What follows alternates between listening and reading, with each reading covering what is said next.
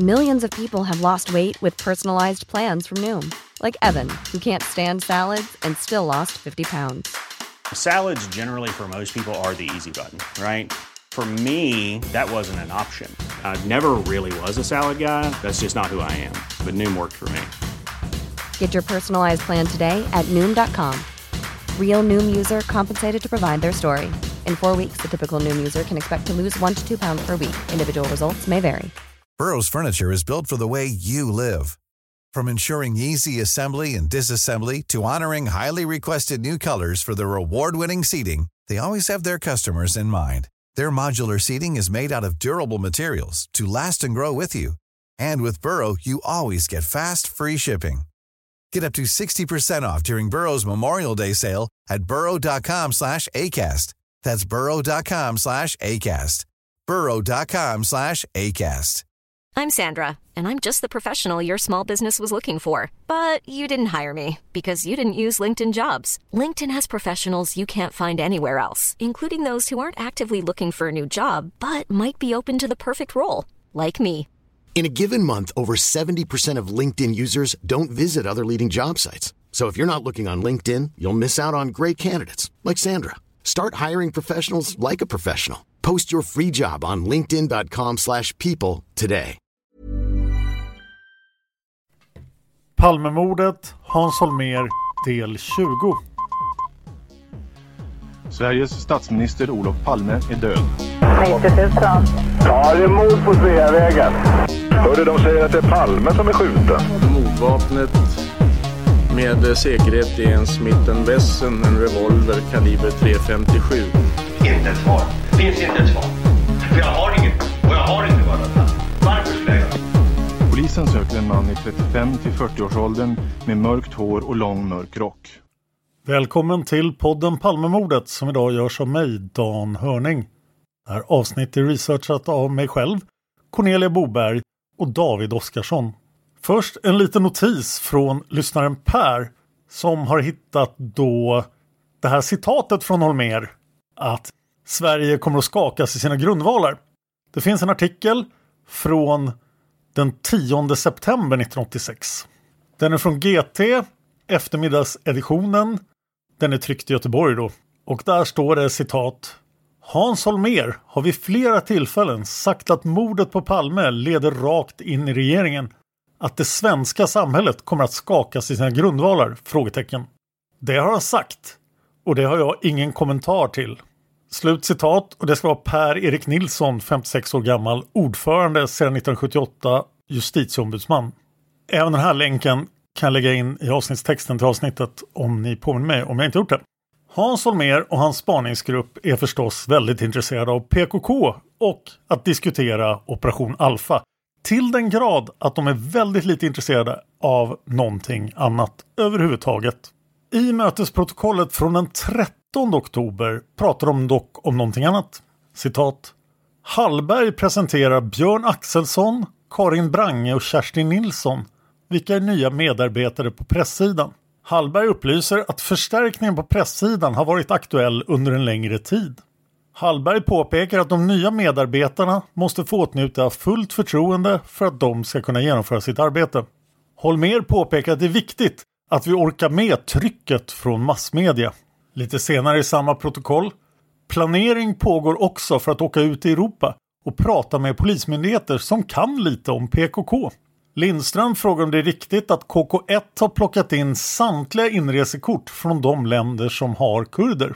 Holmer upplyser att det är riktigt, men påpekar att vi saknar utredningsanteckningar som eventuellt har upprättats vid passkontrollerna.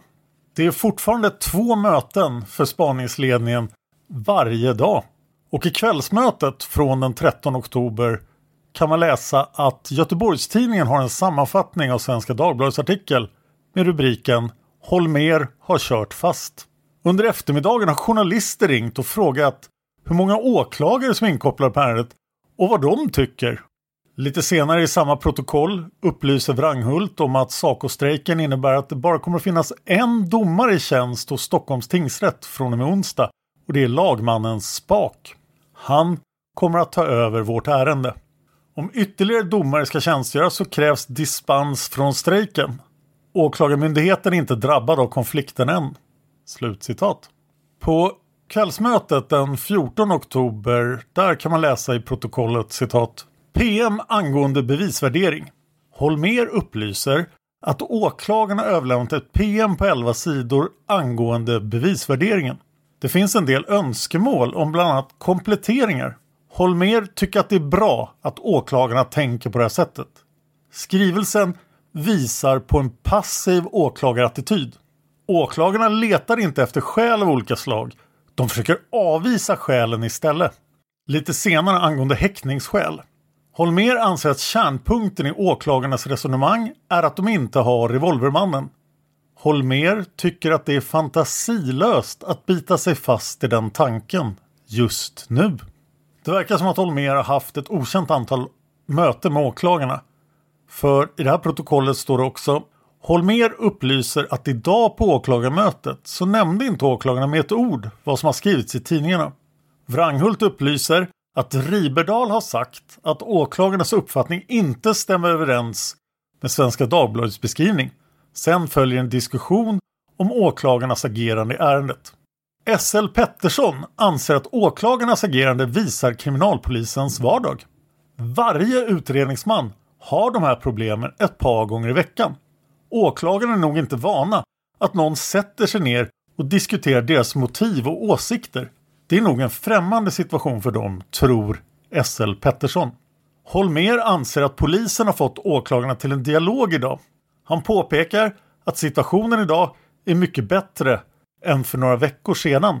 Hallberg gör en bedömning av Svenska Dagbladets artikel från i lördags. Artikeln är svart när verkligheten är grå eller ljusgrå, tycker Hallberg. Holmer tycker att åklagarna gång på gång visar att de inte vet hur tidningar och journalister agerar och vad de gör. Holmer ger exempel. Seime frågade idag under sammanträdet hur det kom sig att Lisbeth Palme sagt att hon har känt igen mördaren. Det var en uppgift från pressen. Holmer upplyser att han med anledning därav beskrev situationen med Lisbeths uppgifter från sjukhuset och hennes iakttagelse av två personer i Gamla stan 14 dagar före mordet. Holmer upplyser vidare att han tycker att Seimes reaktion på det beskedet är så egendomligt. Seime sa bland annat att hur kan det stå i tidningen att det är så då? Det verkar som att det som står i tidningen skulle ha någon form av tolkningsföreträde och vara sant, påpekar Holmer. Holmer tycker att det verkar som att åklagarna lever i någon form av skyddad verkstad. Den 15 oktober tycker Hans Holmer att han måste gå ut med ett pressmeddelande. Polismyndigheten i Stockholm, Palmeutredningen 1986 1015, uttalande av Hans Holmer. Utredningen om mordet på Olof Palme har oavbrutet följts mycket energiskt av massmedia. Framförallt under den första tiden har uppmärksamheten i tidningarna och i radio och tv varit av stort värde för polisens spaningar. Sedan slutet av sommaren är polisarbetet inne i vad som måste betecknas som utredningens hittills mest intensiva skede. Aldrig förr har så många poliser arbetat så mycket med en utredning. Från spaningsledningens sida beklagar vi att det av hänsyn till spaningsarbetets känsliga natur inte är möjligt att ännu tala om hur långt utredningen har avancerat. Vi har all respekt för det intresse som så många människor har visat och visar för vårt arbete och som massmedia strävar efter att tillgodose. Men vi kan inte av nämnda skäl nu lämna någon egentlig information om utredningen.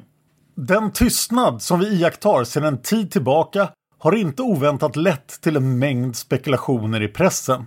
Vi har, återigen av hänsyn till våra spaningar, avstått från att kommentera alla olika hypoteser och teorier och att bemöta kritik som har framförts mot vårt arbete. Det jag nu har sagt är ingenting nytt. Jag har uttryckt samma sak många gånger tidigare, men jag vill säga det igen därför att jag vill be alla respektera vår tystnad samtidigt som jag kan försäkra att vi kommer att lämna all tänkbar information om utredningen så snart detta överhuvudtaget låter sig göras utan att resultatet av vårt arbete äventyras. Hans Holmer Sänt 86 10 15 klockan 15.30 till TT. Därefter till FLT, Aktuellt, Rapport, Ekot, DN, SvD, AB, Exp, GP, GT, A-pressen, SDS och Arbetet. Min reflektion är ju hur stor kontrasten är jämfört med den tid då Hans Holmér höll presskonferens varje dag. Och nu är Palmeutredningen helt tyst. I morgonmötesprotokollet från den 15 oktober får man lite bakgrund på det här. Citat. Hallberg upplyser att Dagens Nyheter har en artikel i dagens nummer, bland annat baserande på uttalande från Seime och Hallberg. Hallberg påpekar att det finns en risk att man kommer att driva Åklagarmyndigheten och Polismyndigheten framför sig i pressen. För att få stopp på det kommer Hans Holmér att ge ut en kommuniké av något slag. Hallberg upplyser också att vi kommer att få Expressens morgonutgåva i fortsättningen. Chefsredaktören har meddelat detta. Slutcitat. Lite senare, den 24 oktober, sker ytterligare en buggning direkt på Hans Holmérs order. Denna gång It's that time of the year. Your vacation is coming up. You can already hear the beach waves, feel the warm breeze, relax and think about work. You really, really want it all to work out while you're away. Monday.com gives you and the team that peace of mind. When all work is on one platform and everyone's in sync, things just flow wherever you are. Tap the banner to go to Monday.com.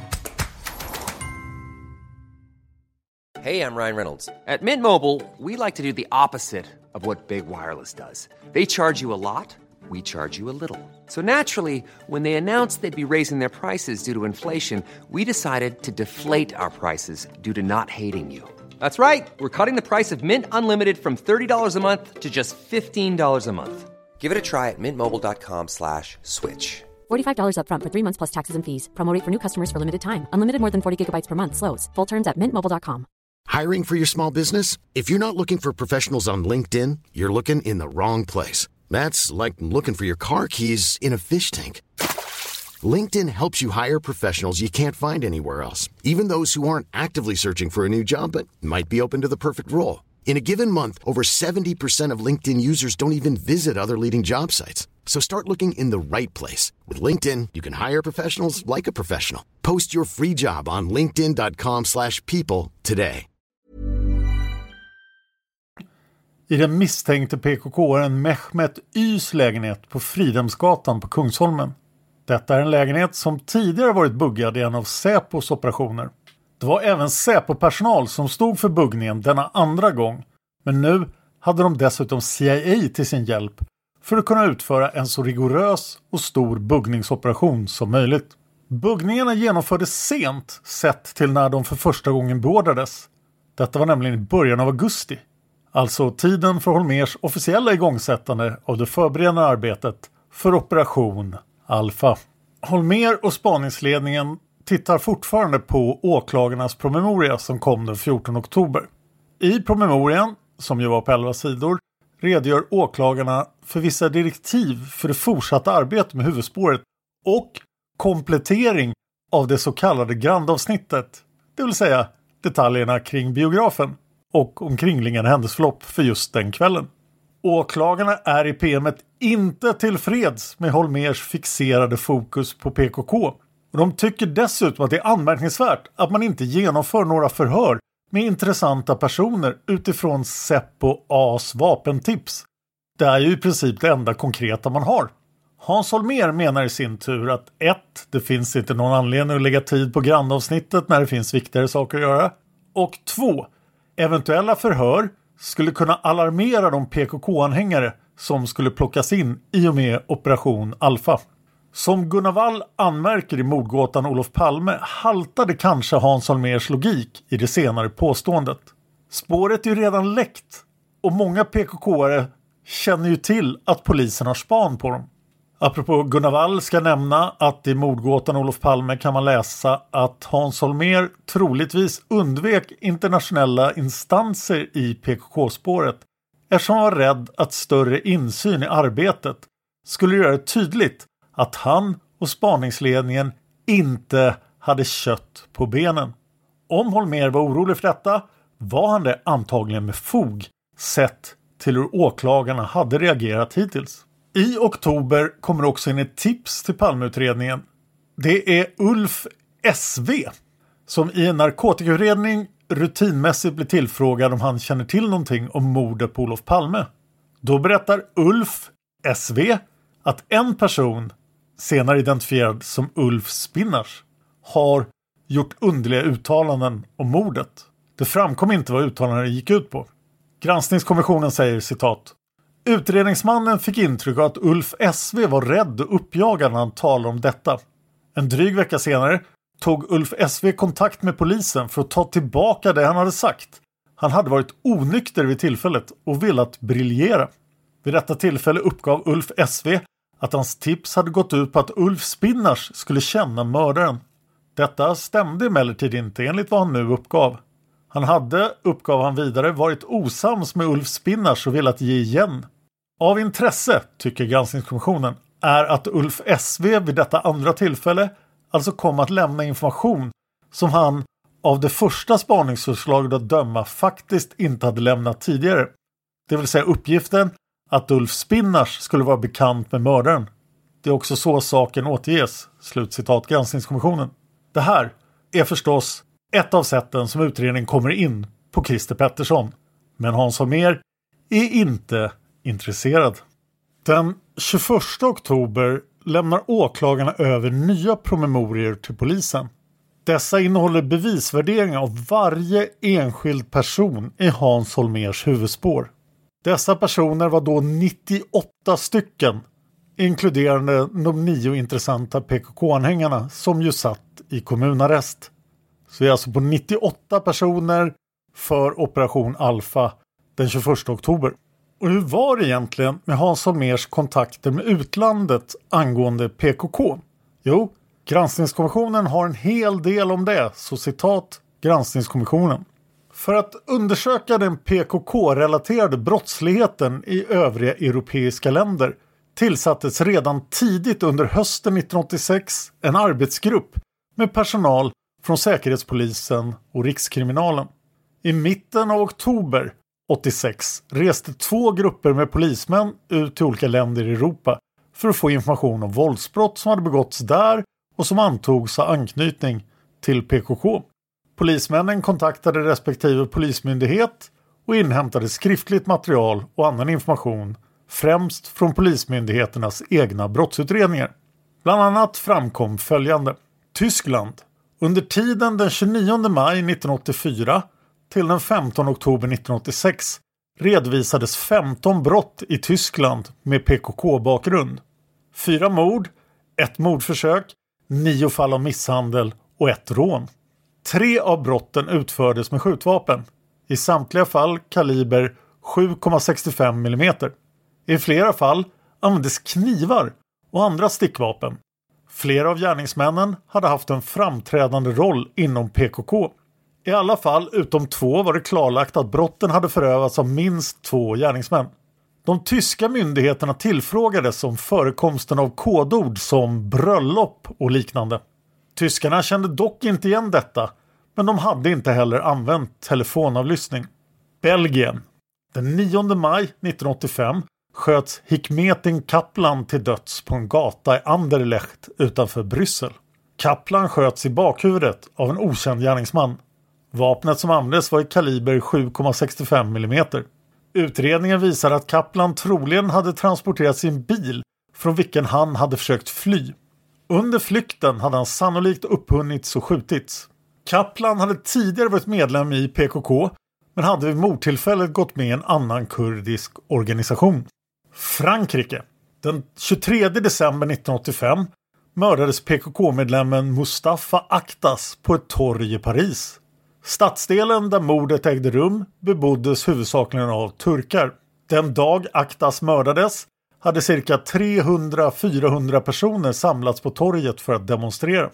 Bakom demonstrationen stod ett tiotal kurdiska organisationer. Bråk uppstod mellan demonstranterna varvid Aktas knivskars till döds. En person, Mevlut S, greps för gärningen. Mevlut S tillhörde en PKK-fientlig organisation. På mordplatsen anträffades flygblad som var undertecknade av motståndarorganisationer till PKK. I flygbladen berördes bland annat mordet på Enver Atta och Setin Güngör i Sverige samt Mustafa Tanguner i Danmark. Mevlut S frigavs efter några månader eftersom det saknades bevisning mot honom. Fyra dagar efter mordet på Aktas, den 27 december 1985, mördades Mustafa Sabas i närheten av den plats där mordet på Aktas hade ägt rum. Sabas sköts av tre gärningsmän bakifrån i huvudet och ryggen. Vapnen som användes var kaliber 7,65 mm och 9 mm. De franska utredningsmännen ansåg att mordet på Sabas var en hämndaktion för mordet på Aktas. Ord som bröllop och liknande var okända som kodord för den franska polisen. Schweiz. Den 30 december 1985 mördades Bülent Yaman i Lausanne. Han sköts av Hussein Dirlik med en pistol av kaliber 7,65 mm. Dirlik var i sällskap med två andra PKK-are som med knivar misshandlade två personer som befann sig i Yamans sällskap. Detta mord antogs vara en hämndaktion efter de två attentaten i Paris.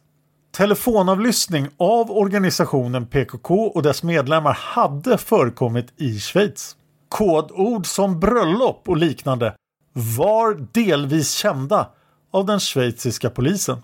Man hade dock ingen enhetlig tolkning av ordens betydelse. I den tysktalande delen av Schweiz hade orden bröllop och fest tolkats som demonstration. I den franskspråkiga delen av Schweiz hade bröllop istället tolkats som attentat. Utöver information om morden ovan erhölls material ur andra brottsutredningar där motiven hade bedömts som icke-politiska, narkotikauppgörelser eller svartsjuka oftast. Men som med tanke på inblandade personer kunde tänkas ha PKK-bakgrund. Flera av dessa brott var ouppklarade. Men det var ändå i Danmark där Palmeutredningen hittade någonting av stort intresse. Citat Granskningskommissionen. I samband med att två kriminalpoliser från Rikskriminalen i oktober 1986 beordrades att resa till Köpenhamn snedstreck Glostrup i Danmark för att utröna om det kunde finnas något samband mellan mordet på den turkiske medborgaren Mustafa Tanguner i november 1985 och mordet på Olof Palme kom det in nya uppgifter med anknytning till PKK. I Glostrup sammanträffade de svenska utredningsmännen med dansk polis.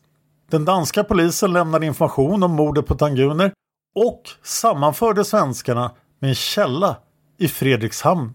Källan, som var en turkisk kurd som var agent för den turkiska säkerhetstjänsten MIT, hade försett den danska polisen med information om PKK sedan hösten 1985. Uppgiftslämnaren kom att kallas för Källa Peter. Källa Peter berättade att han hade fått indikationer på att PKK låg bakom mordet på Olof Palme och det hade han fått redan första månaden efter mordet. Denna information hade han rapporterat till den danska polisen för vidare befordran via den danska säkerhetstjänsten till den svenska säkerhetspolisen. Eftersom Källa Peter var kurd kunde han röra sig fritt bland PKK-are. Vid ett tillfälle hade Källa Peter genom sina kontakter inom MIT kunnat hjälpa en släkting från ett 30-årigt fängelsestraff för narkotikabrott. Släktingen, som var funktionär inom PKK, hade tidigare sålt uppgifter om PKK till den turkiska säkerhetstjänsten. Källa Peter tillfrågades om det genom släktingen var möjligt att få fram uppgifter om PKKs eventuella inblandning i mordet på Olof Palme. Eftersom släktingen stod i tacksamhetsskuld till honom trodde Peter att detta var möjligt och han lovade därför att återkomma med besked. Slut citat. Vi kommer att återkomma till Källa Peter och hans uppgifter om mordet på Olof Palme. Hela den här scenen skildras väldigt annorlunda i Netflix-serien Den osannolika mördaren. Men det är granskningskommissionens version som stämmer givetvis. Och här tänkte jag att vi skulle lyssna lite på Gunnar Wall igen, för han funderar på Hans Holmér och hans attityd till PKK. Så citat från Mörkläggning, sid 145. Låt oss nu återvända till Hans Holmér och frågan om varför han med sådan envishet kom att binda sig för sitt huvudspår. Politiska mord är ovanliga i Sverige. Men relativt kort tid före skotten mot Palme hade alltså två människor skjutits ihjäl av uppenbart politiska skäl. och under omständigheter som starkt antydde att PKK låg bakom. Till på köpet gick det att tänka sig att organisationen hade ansett sig ha skäl att mörda även Palme eftersom det var dennes regering som hade beslutat om terroriststämplingarna. Ja, inte nog med det. I Säpos terroristutredning från 1984 hade det faktiskt förekommit en uppgift om att PKK förberedde repressalier mot Palme personligen för att Abdullah Öcalan hade vägrats inresetillstånd till Sverige. Nu fanns det förstås en komplikation. När det gällde Enver Atta och Setin Güngör hade polisen snabbt fått tag i gärningsmannen som helt tydligt hade anknytning till PKK. Palmes mördare däremot hade försvunnit i skuggorna på Brunkebergsåsen. Men behövde man verkligen en gärningsman? Någon som bevisligen har hållit i revolvern? Inte nödvändigtvis, enligt Hans Holmers sätt att se det. Hela erfarenheten med terroriststämplingen av personer som åklagare inte hade velat åtala hade inte kunnat undgå att ge Hans Holmér idéer om vad som var möjligt. Här hade Säpo kanslihuset utan att framlägga bevis kunnat peka ut nio kurder som inblandade i mordet på Enver Atta. Skulle man inte kunna göra likadant en gång till trots att mördaren var okänd? Det var den infallsvinkeln Hans Holmér tog fasta på när han definierade målet med Operation Alfa som citat åtal och domar mot de inblandade och eller utvisning av ett stort antal kurder som är PKK-are. Slutcitat. Fortsätter citera Gunnar Wall. Därmed öppnades oanade möjligheter. Inför en vanlig rättegång brukar åklagare akta sig för att åberopa till synes misstänkta omständigheter utan att noga kontrollera tillgängliga fakta. De vet om att försvaret effektivt kan smula sönder ett enda indicium och då riskerar det att rubba tilltron till hela åtalet. Av liknande skäl tvingas åklagaren att noga tänka igenom allt som talar till den misstänktes förmån innan han bestämmer sig för att gå till åtal. Men i en terroristutredning finns ingen kritisk insyn från någon motpart eller från allmänheten. Om regeringen bara är med på noterna kan polisen krasst uttryckt ta med allt som verkar misstänkt och strunta i allt som talar emot misstankarna. Slut citat Gunnar Wall. Den 30 oktober har Hansson med löst åklagarnas tjat om att komma ner på Sveavägen.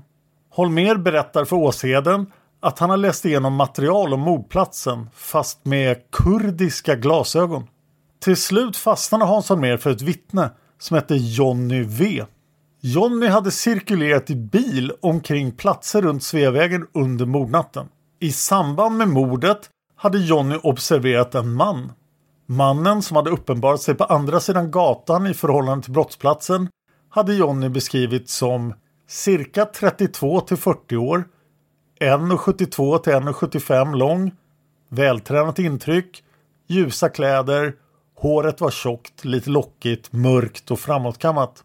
Polisen hade under våren tagit Jonnys vittnesmål på allvar och med den tyska signalementsmaskinen hade man skapat en fantombild. Hans Holmer är övertygad om att det var en kurd som Jonny observerade. Nu finns det en kurd på Sveavägen och en kurd på Sveavägen är ett tydligt tecken för Hans Holmer att det måste vara PKK som ligger bakom mordet. Det blir november 1986. November blir en relativt död månad, åtminstone så vitt vi vet. Då hålls möten mellan Holmer och åklagarna och de kommer inte riktigt överens om hur många personer det är som bör anhållas och förhöras. Den 1 november känner sig dock Hans Holmér nödgad att gå ut med ett uttalande i pressen. Polismyndigheten i Stockholm 1986 1101 uttalande av Hans Holmér. Kammarrätten i Stockholm har i dagarna avkunnat en dom som gäller om vissa handlingar i utredningen om mordet på Olof Palme ska lämnas ut eller inte. Flera tidningar har refererat domen, men tyvärr både missvisande och ofullständigt. Av flera skäl är det angeläget att ge en riktig bild av innehållet. Främst för att lugna alla de som har skrivit privata brev och kort till mig och som kanske vill fortsätta att göra det utan att riskera att deras egna ord och tankar några dagar senare står att läsa i någon tidning. Det kan ju tyckas som en självklarhet att jag, som alla andra, ska få behålla min privata post för mig själv. Men det tyckte inte en journalist på Aftonbladet. Han ville dessutom se alla handlingar som ingår i polisutredningen av mordet och som inte är hemliga. När han av mig hade fått nej på sin framställning klagade han hos kammarrätten. Och vad säger då kammarrätten i sin dom? Jo, där sägs med all önskvärd tydlighet att min privata post är privat och ingenting annat. Inga journalister på Aftonbladet eller någon annanstans eller andra har rätt att läsa min post. Ett viktigt besked, inte minst till avsändarna. Varför kunde inte de tidningar som har refererat domen, Aftonbladet till exempel, bekväma sig med att tala om det för sina läsare? Kammarrätten konstaterar vidare att det i polisutredningen finns ett stort antal handlingar som eventuellt med uteslutande av uppgifter som kan identifiera enskilda personer kan lämnas ut. Vad det gäller är vissa av de tips och skriverier som skickats in till polisen och som nu ingår i våra utredares arbetsmaterial. Vi ska nu pröva om någon handling kan lämnas ut och vad av innehållet i varje sådan handling som måste hemlighållas. Ett sådant gallringsarbete är naturligtvis tidskrävande. Totalt rör det sig om cirka 10 000 handlingar som måste nagelfaras. Arbetet kan bara utföras av personer i spaningsledningen med fullständig insyn i utredningen. Kammarrätten betonar också i sina domskäl att polisens prövning måste bli mycket tidsödande. Att prövningen kan fördröjas av mordutredningen och att prövningen bara kan ske successivt eftersom många uppgifter kan behövas i det fortsatta utredningsarbetet. Kammarrätten slår slutligen fast att det kan ta lång tid innan polisen kan bli klar med frågan om vilka handlingar som kan utlämnas. Och låt mig tillägga att jag har precis samma uppfattning. Med vänlig hälsning Hans Holmér. Slutcitat. Den 19 november 1986 går Hans Holmér ut till pressen igen. Länsstyrelsen Stockholms län, länspolismästaren, citat. Ännu 265 dagar efter mordet på Olof Palme står polisens spaningar i centrum för människors intresse. Det finns naturligtvis många förklaringar till detta, men kanske har illdådet främst fått många att känna oro och ifrågasätta det öppna samhällets framtid. Man åstundar hett att mördaren eller mördarna grips så att lugn och trygghet åter kan råda. Ju längre tiden går, desto högre blir skället på polisen att lyckas och desto lättare blir det att tappa besinningen i samhällsdebatten. Man beaktar då inte alltid att utredningen om mordet på Olof Palme är av betydande svårighetsgrad och omfattning och troligen utan motstycke i den internationella kriminalhistorien. Jag nämnde för någon tid sedan att vi har en huvudlinje som vi följer i spaningarna. Jag gjorde det för att upplysa om att vi har övergått från ett bredare arbetssätt till ett mer fininriktat. Det betyder inte att vi bara arbetar efter en teori, men däremot att vi tror mer på en av teorierna än på de övriga. Sedan några månader tillbaka råder nyhetstorka kring mordspaningarna. Jag tror att de flesta har respekt för uppfattningen att det inte är möjligt att bedriva mordspaning och samtidigt basunera ut i tidningar och radio och tv vad man tror, tycker och tänker göra. Min och de övrigas tystnad i spaningsledningen borde med andra ord kunna gillas. Men å andra sidan har tystnaden lett till en rad spekulationer och kannstöperier i massmedia. Detta måste ha förvirrat och irriterat en massa människor samtidigt som det har varit till en del besvär i polisens arbete. Några politiker har till och med tagit till orda men de har villat bort sig bland rubrikerna då de har beskyllt polisen för att ligga bakom skriverierna.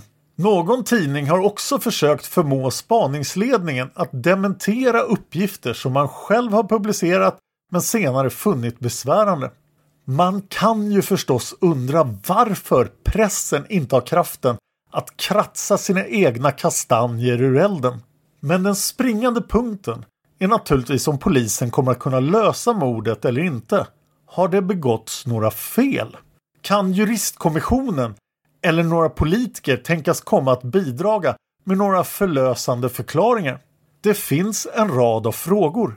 Säkerligen är också frågorna fler än svaren, men låt mig försöka besvara de viktigaste frågorna. Begicks det något ödesdigert misstag de första timmarna efter mordet?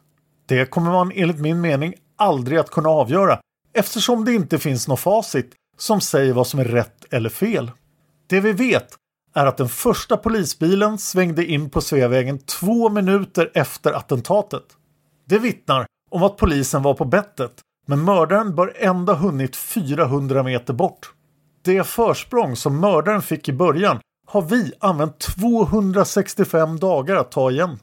Att sedan leta efter en flyende mördare de första timmarna är som att leta efter en nål i en höstack. Man vet ju inte ens i vilken höstack man ska leta. Om han är oskicklig och polisen har tur kan han fastna i en trafikspärr eller i en kontroll vid en gränspassage. Det fångstnät som vi kan lägga ut i ett öppet samhälle som vårt är för stormaskigt.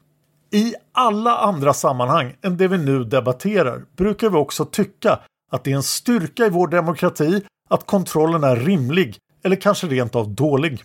Avspärrningarna på brottsplatsen har förvirrat många och då särskilt det förhållande att det inte var polisens tekniker som hittade kulorna. Avspärrningen av platsen borde redan under mordnatten ha gjorts större.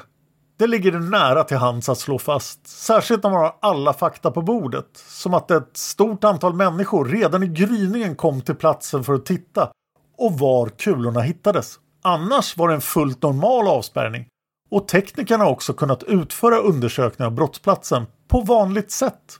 Efteråt kan man konstatera att det förhållandet att det i början var en mindre avspärrning inte menligt har påverkat resultatet av den tekniska undersökningen eller utredningen överhuvudtaget. Men hur var det med kulorna då?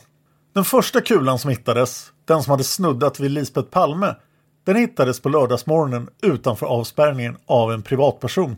Det är kanske inte så konstigt. Den andra däremot hittades på söndagen av en person i utkanten av ett område som polisen då hade finkammat. Av detta kan man dra två slutsatser. Dels att det är svårt att leta efter små föremål på stora ytor. Dels att det är tacknämligt att allmänheten hjälper polisen. Inte heller polisens malör med kulorna har skadat utredningen.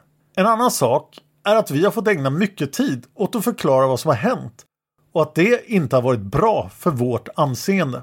Jag förbigår i det här sammanhanget alla de vänliga och vildsinta teorier som jag fått av kända och okända personer och som bland annat gått ut på att kulorna skulle vara falska och ha placerats ut på platsen för att vilseleda polisen. Vi har fått in en mängd tips och råd hur spaningarna bör bedrivas. Planning for your next trip? Elevate your travel style with Quince. Quince has all the jet setting essentials you'll want for your next getaway, like European linen, premium luggage options, buttery soft Italian leather bags, and so much more. And is all priced at 50 to 80% less than similar brands. Plus, Quince only works with factories that use safe and ethical manufacturing practices. Pack your bags with high-quality essentials you'll be wearing for vacations to come with Quince. Go to quince.com/pack for free shipping and 365-day returns. A lot can happen in the next 3 years. Like a chatbot may be your new best friend. But what won't change? Needing health insurance. United Healthcare tri-term medical plans are available for these changing times. Underwritten by Golden Rule Insurance Company, they offer budget-friendly, flexible coverage for people who are in between jobs or missed open enrollment. The plans last nearly three years in some states, with access to a nationwide network of doctors and hospitals. So for whatever tomorrow brings, United Healthcare Tri-Term Medical Plans may be for you. Learn more at uh1.com. Even when we're on a budget, we still deserve nice things. Quince is a place to scoop up stunning high-end goods for 50 to 80% less than similar brands. They have buttery soft cashmere sweaters starting at $50, luxurious Italian leather bags, and so much more. Plus, Quince only works with factories that use safe, ethical, and responsible manufacturing. Get the high-end goods you'll love without the high price tag with Quince. Go to quince.com/style for free shipping and 365-day returns. De allra flesta har varit välmenande och några har vi dessutom haft nytta av. Annars får man som polis lära sig leva med att det ständigt finns de som tror sig veta bättre. Är det inte journalister eller författare av polisromaner så är det byråkrater och tänkare av skilda slag. Intresset för vårt arbete känns bra, men det är lite svårt att begripa att så många anser sig vara experter just på polisarbete.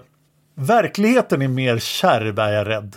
Enkelt uttryckt är vi några poliser som har i uppdrag att klara upp mordet på Olof Palme. Tillsammans har vi en betydande erfarenhet av att gripa grova brottslingar och reda ut svåra brott. Vi har lärt oss att nyckeln till framgång heter tålamod och åter tålamod. Det är bara systematiskt och noggrant spanings och utredningsarbete som ger resultat. Vi har nu arbetat med utredningen i nästan nio månader. Det är bara för alla att se sanningen i vitögat. Om inte vi klarar upp mordet så gör ingen annan det heller. Det kan ingen juristkommission i världen och inga politiker heller göra någonting åt. Ibland räcker det med glada amatörer men här är det bara proffsen som räknas. En helt annan sak är att det finns mycket som kan nagelfaras i vårt arbete. Det vore märkligt om vi inte har gjort något fel under utredningens gång. Kommer vi då att klara upp mordet? Jag har kritiserats för mycket som jag har sagt och för mycket som jag inte har sagt. Men jag undrar om jag inte har fått den mesta kritiken för att jag har sagt att jag är optimist och tror att vi kommer att klara upp mordet. Jag tror fortfarande det. Ibland känns det lockande att ta bladet från munnen och tala om exakt vad jag grundar min optimism på. Men jag kan stålsätta mig ännu ett tag. Hans Holmer, exklusivt för Expressen, telefaxat 86 11 19 klockan 16.20. Slut citat.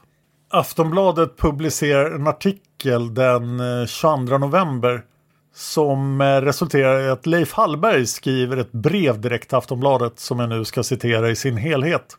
Aftonbladets artikel Hårdingen som ska granska Holmer publicerad igår innehåller en rad felaktigheter.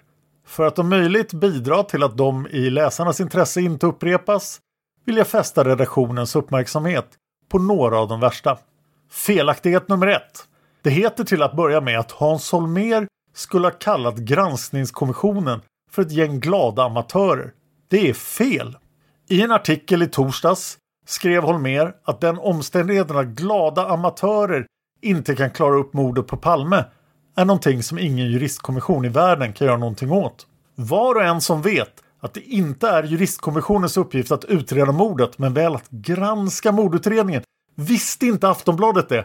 De förstår ju lätt att Holmér med uttrycket glada amatörer inte åsyftade kommissionen. Felaktighet nummer två. Aftonbladet antyder att kommissionens komplettering med länspolischef Håkan Kyle skulle vara dess svar på ovannämnda missuppfattning. Fel! Tanken att förse kommissionen med erfarna poliser har funnits länge. Felaktighet nummer tre. Aftonbladet fortsätter sedan med att citera Holmers artikel och använder då bland annat orden belastning på spaningsarbetet. Fel igen! Dessa ord finns överhuvudtaget inte i Holmers artikel. Felaktighet nummer fyra. Det heter längre fram i Aftonbladets artikel att Kyle för kommissionens räkning ska övervaka Hans Holmers fortsatta arbete med mordutredningen. Fel återigen! Varken Kyle eller kommissionen ska övervaka mordutredningen som någon slags överspaningsledning. Jag föreställer mig att Aftonbladets redaktion själv finner det angeläget att för läsarna berätta att tidningen har felciterat Hans Holmer. Med hälsningar Leif Hallberg. PS. Observera att detta inte är något angrepp på någon det vem det vara månde och att jag varken är irriterad, arg eller pressad. Slut citat. I slutet av november återkommer Källa Peter. Den danska polisen meddelar att Peter har lyckats övertala sin släkting att sälja uppgifter. För 100 000 tyska mark som skulle överlämnas till släktingens föräldrar i Turkiet erbjöds Palmeutredningen följande information. Orden från PKKs centralkommitté om mordet i kodad form med biläggande av kodnyckel. Uppgift om var vapnet var köpt och var det kunde återfinnas. Vem i Sverige som var med och planlade mordet. Vem i Sverige som hjälpte till med gärningen och var gärningsmannen gömde sig före och efter mordet. Och till sist gärningsmannens identitet och foto. Granskningskommissionen säger citat Hans Holmer och Tommy Lindström underrättades samma dag. Det beslöts att polisen skulle begära ett prov på det som skulle köpas. Detta var dock enligt Källa Peter inte möjligt. Han ombads då istället att undersöka om PKK för närvarande hade någon aktion på gång i Sverige. Dagen därpå meddelade den danska polisen att Källa Peter på nytt hade varit i kontakt med sin släkting. Släktingen hade omtalat att PKK planlade en aktion mot en svensk minister. Den som utförde planläggningen var Hairi D som skulle befinna sig i Sverige och den tänkte gärningsmannen var Hassan G med kodnamnet Octay. Hans Holmér önskade göra en del kontroller av Kjella Peters person innan han bestämde om affären skulle genomföras eller ej. Utredningsmännen från Rikskriminalen fick därför åka till Fredrikshamn och där i uppehållande syfte fortsätta att förhandla med Kjella Peter. I början av december 1986 gav Hans Holmér klartecken till att affären skulle genomföras. Genom en bankkontakt vid den danska polisen ordnades 100 000 tyska mark fram samt för att täcka Kjella Peters resekostnader ytterligare 7 000 tyska mark och 1000 danska kronor. Det var vid denna tid väl känt att det låg i den turkiska säkerhetstjänsten MITs intresse att misstankarna riktades mot PKK. Detta för att få organisationen terroriststämplad i så stora delar av världen som möjligt.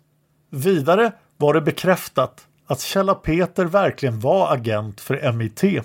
Peter hade dock förnekat att MIT på något sätt var inblandad i saken.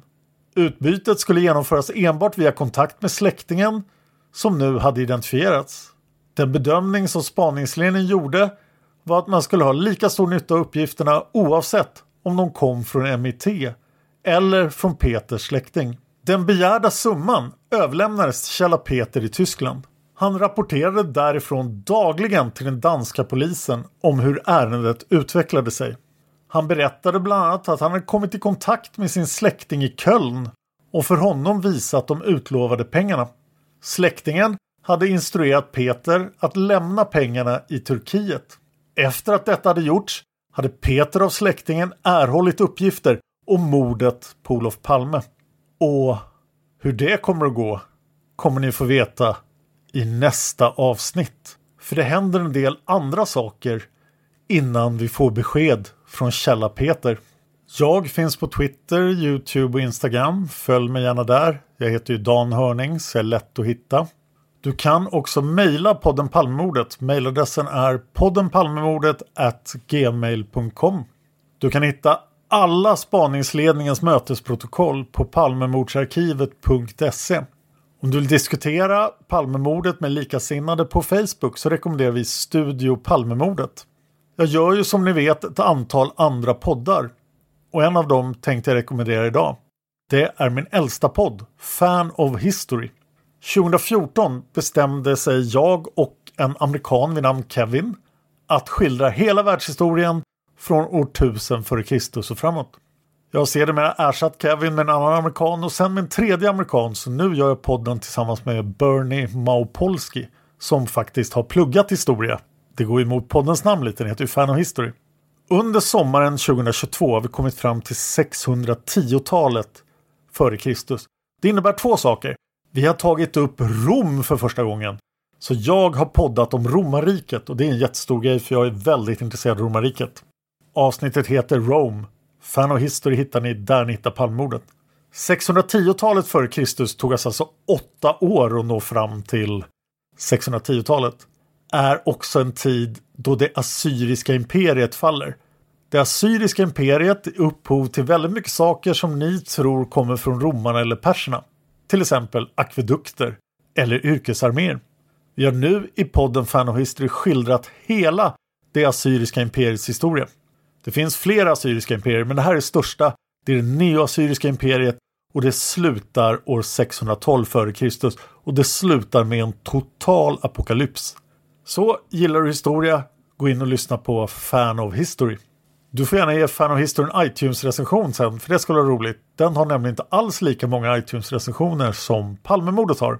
Jag vill förstås också ha Palmemordet-recensioner i iTunes. Så om du lyssnar på en Apple-device, recensera båda poddarna där. Tack till alla som sponsrar Palmemordet på Patreon. Det är en ovärderlig hjälp för oss. Tack även till er som sponsrar via Swish. Tack till Lukas för musiken. Tack till expertgruppen, vår jurist och våra researchassistenter. Tack till Cornelia, David och Tobias. Och tack till dig för att du lyssnar på Palmemordet.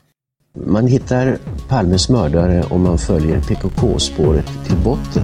Därför att ända sedan Julius Caesars tid har jag aldrig hört talas om ett mord på en framstående politiker som inte haft politiska skäl. Polisens och åklagarens teori var att han ensam hade skjutit Olof Palme. Och det ledde också till rättegång. Men han frikändes i hovrätten.